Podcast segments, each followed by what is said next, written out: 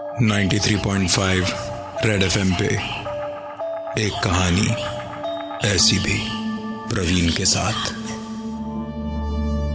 India के top five haunted places में से एक है।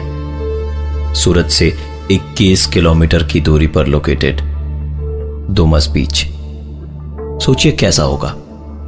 अगर आप बीच पर घूम रहे हैं और ऐसा लगे जैसे रेत के अंदर से कोई आपके पैरों को खींच रहा हो। ऐसा ही कुछ अनुभव किया है। बहुत सारे लोगों ने जो दुमस बीच गए। कुछ लोग हैं जो इन सारी बातों का मज़ाक उड़ाते हैं। पर कुछ ऐसे भी लोग हैं जिनके साथ दुमस बीच पर कुछ ऐसा हुआ कि वो अब बीच का नाम सुनते ही डर जाते हैं। उन्हीं में से एक है प्रिया। जो पेशे से तो वकील है, पर दुमस बीच गई पैरानॉर्मल एक्टिविटीज़ पर रिसर्च करने, जो उसका शौक भी था। प्रिया, अपनी इस ट्रिप के हर एक लम्हे को रिकॉर्ड कर रही थी। यहाँ आए उसे पाँच छह घंटे से ऊपर हो गए थे। पर अभी तक उसने यहाँ कुछ भी ऐसा महसूस नहीं किया, जिससे वो कह सके कि यह बीच सच में हॉन्टेड है। दो चीज़ें, जो उसे बड़ी अजीब लगी। वो थी बीच पर क्रिमेशन ग्राउंड यानी वो जगह जहाँ मुर्दों को जलाया जाता है। और दूसरी, यहाँ की काली मिट्टी। शायद ये दोनों चीज़ें ही हैं जो इस जगह को डरावना बनाती है। अदरवाइज़ प्रिया को यह बीच बाकी के सी बीचेस की तरह ही लग रहा था। जब से प्रिया यहाँ आई थी, उसे तलाश थी एक बच्चे की। जो इस बीच पर बलून बेचता है, क्योंकि उसने इंटरनेट ब्लॉग्स में पढ़ रखा था कि इस बच्चे से अगर लोग बलून खरीदते हैं, तब तो ठीक। पर अगर खरीदने से मना कर दे तो उनके साथ कोई ना कोई हादसा ज़रूर होता है, क्योंकि ये बच्चा उन आत्माओं में से एक है, जिसे इस बीच पर लोगों ने कई बार देखा है।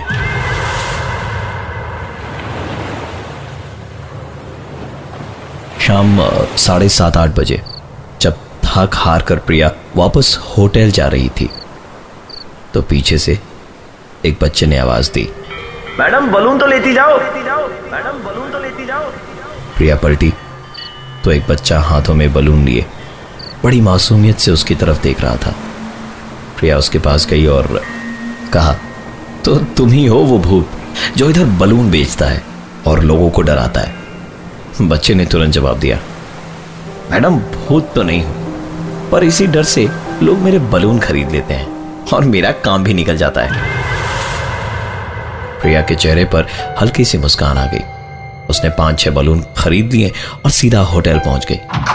उसने सारे बलून कमरे में रखे और बाथरूम में नहाने चली गई। प्रिया बाथ टब में लेटी नहा रही थी। और दिमाग में दुमस बीच और उस बच्चे की तस्वीरें घूम रही थी कि पानी का लेवल कब उसके कानों को पार करता हुआ उसके नाक तक पहुँचा और फिर उसके चेहरे को डुबा ले गया। उसे पता ही नहीं चला। प्रिया पानी के अंदर हाथ पाँव मारती रही, चटपटाती रही। उसे ऐसा लग रहा था मानो कोई उसे अंदर से खींच रहा हो।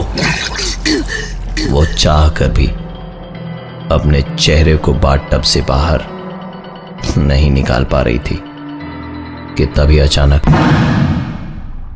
प्रिया तुरंत बाथटब से बाहर निकली और अपने कमरे में आ गई। कमरे में पंखा चल रहा था, इसलिए वहाँ पड़े बलून हवा में उड़ रहे थे। प्रिया ने तुरंत कमरे का पंखा बंद करके एसी ऑन कर दिया। दुमस बीच तो नहीं पर प्रिया को अपना ये कमरा हॉन्टेड लग रहा था। इसलिए उसने तुरंत अपना कैमरा ऑन करके उसे रिकॉर्डिंग मोड में डाल दिया। प्रिया ने अपना डिनर कंप्लीट किया और जल्दी जल्दी सोने चली गई। देर रात उसकी नींद टूटी बलून की आवाज़ से।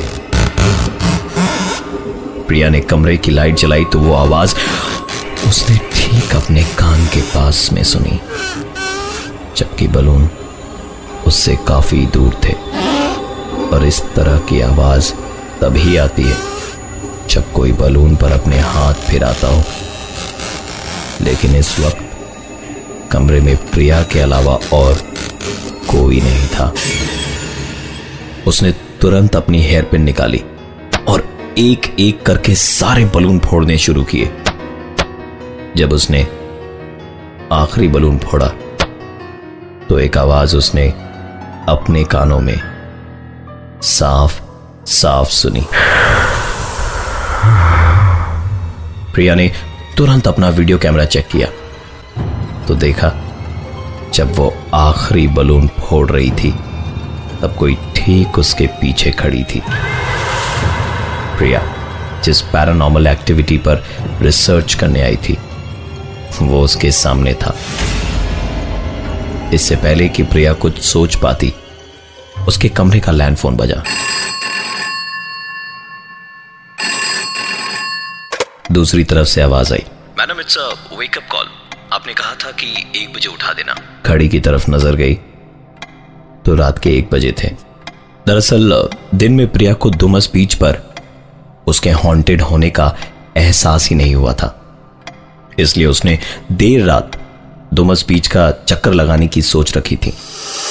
कैमरा, टॉर्च जैसे काम के सामान लेकर।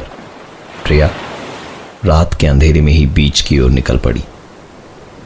जैसे जैसे वो आगे बढ़ रही थी, समंदर की आवाज़ और तेज होती जा रही थी। बेखौफ सी प्रिया जब बीच पर पहुँची तो उसने अपने पीछे से आती एक आवाज़ को सुना। प्रिया जैसे ही पलटी कि कुछ कुत्तों ने उसे दौड़ाना शुरू कर दिया। दौड़ते दौड़ते पलटकर प्रिया ने टॉर्च की रोशनी में देखा तो उसे कोई कुत्ता नज़र नहीं आया, पर कुत्तों की आवाज़ ज़रूर आ रही थी।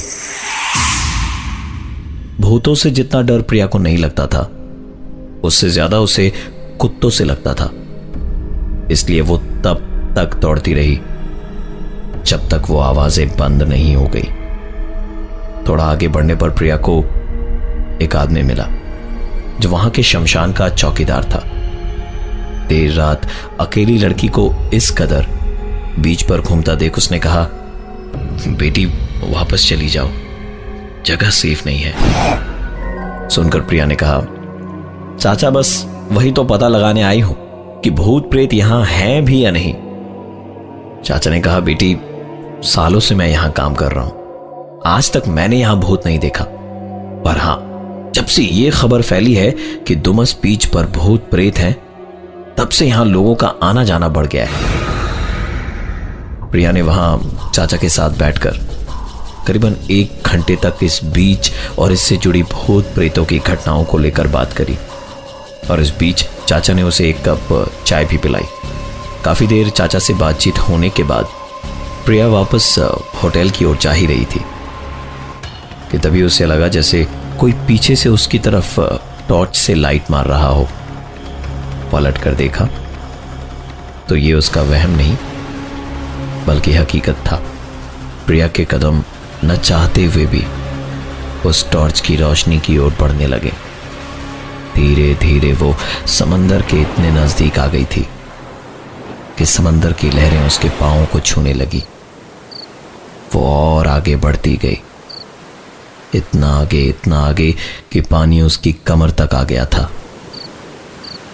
और तभी एक ही झटके में पानी उसके कमर से उठकर उसकी गर्दन तक आ गया और घुटने तक उसके पाँव ज़मीन के अंदर थे। पानी धीरे धीरे चढ़ता ही जा रहा था। प्रिया छटपटाती रही, तड़पती रही, उसने हाथ पैर मारने शुरू किए। और देखा तो पाया कि वो बाथटब में थी।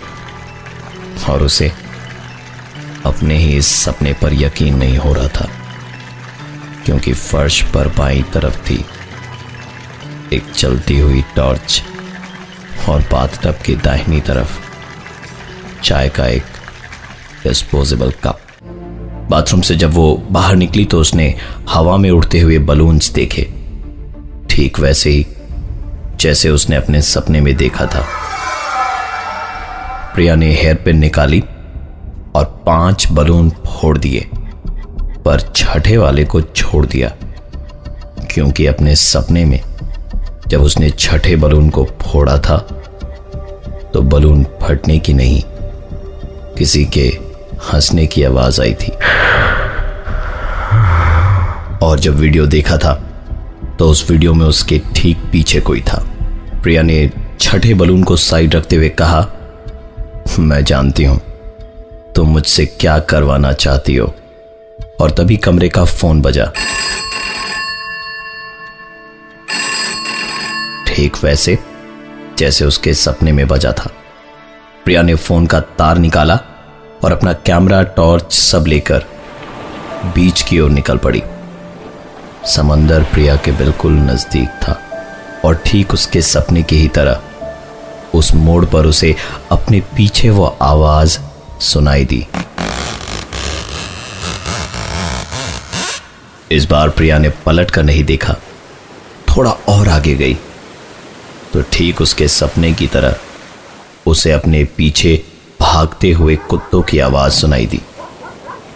प्रिया, इस बार न तो मुड़ी। न ही उसने भागना शुरू किया। वो सारी गलतियाँ जो उसने अपने सपने में करी थी, वो उन सारी गलतियों को इस बार अवॉइड कर रही थी। थोड़ा आगे गई तो उसे शमशान घाट के वही चाचा दिखाई दिए। प्रिया ने कहा, क्यों चाचा? आपकी चाय तो तैयार हो गई होगी। चाचा ने कहा, तैयार हो गई है? पियोगे क्या? इस बार प्रिया ने कहा नहीं, चाचा, मुझे देर हो रही है, वापस जाना है। समंदर की आवाज़ अब प्रिया से धीरे धीरे दूर जा रही थी। उसे उसके पीछे से आती हुई टॉर्च की रोशनी भी दिखी। लेकिन इस बार वो पलटी नहीं और सीधा होटल जाकर अपना लगेज पैक किया और रिसेप्शन में बैठकर सुबह होने का इंतज़ार करने लगी। प्रिया ने इंटरनेट ब्लॉग पर पढ़ा था कि बीच पर एक बच्चे से बलून खरीदने पर सब ठीक होता है। पर अगर आप खरीदने से मना कर दो तो आपके साथ होते हैं कई सारे हादसे। प्रिया ने एक नहीं, दो नहीं, पाँच, छह बलून खरीदे थे और उसे अपने साथ होने वाले हादसों की वार्निंग भी मिली अपने सपनों में। बच्चा भूत है या नहीं, इस पर आज भी एक सवाल या निशान है। पर सुबह जब प्रिया बस स्टैंड में बस में बैठी थी तो वही लड़का हाथों में बलून और चेहरे पर मुस्कान लिए उसे बाय बाय कर रहा था। मैं हूँ प्रवीण और ये थी आज की एक कहानी ऐसी भी।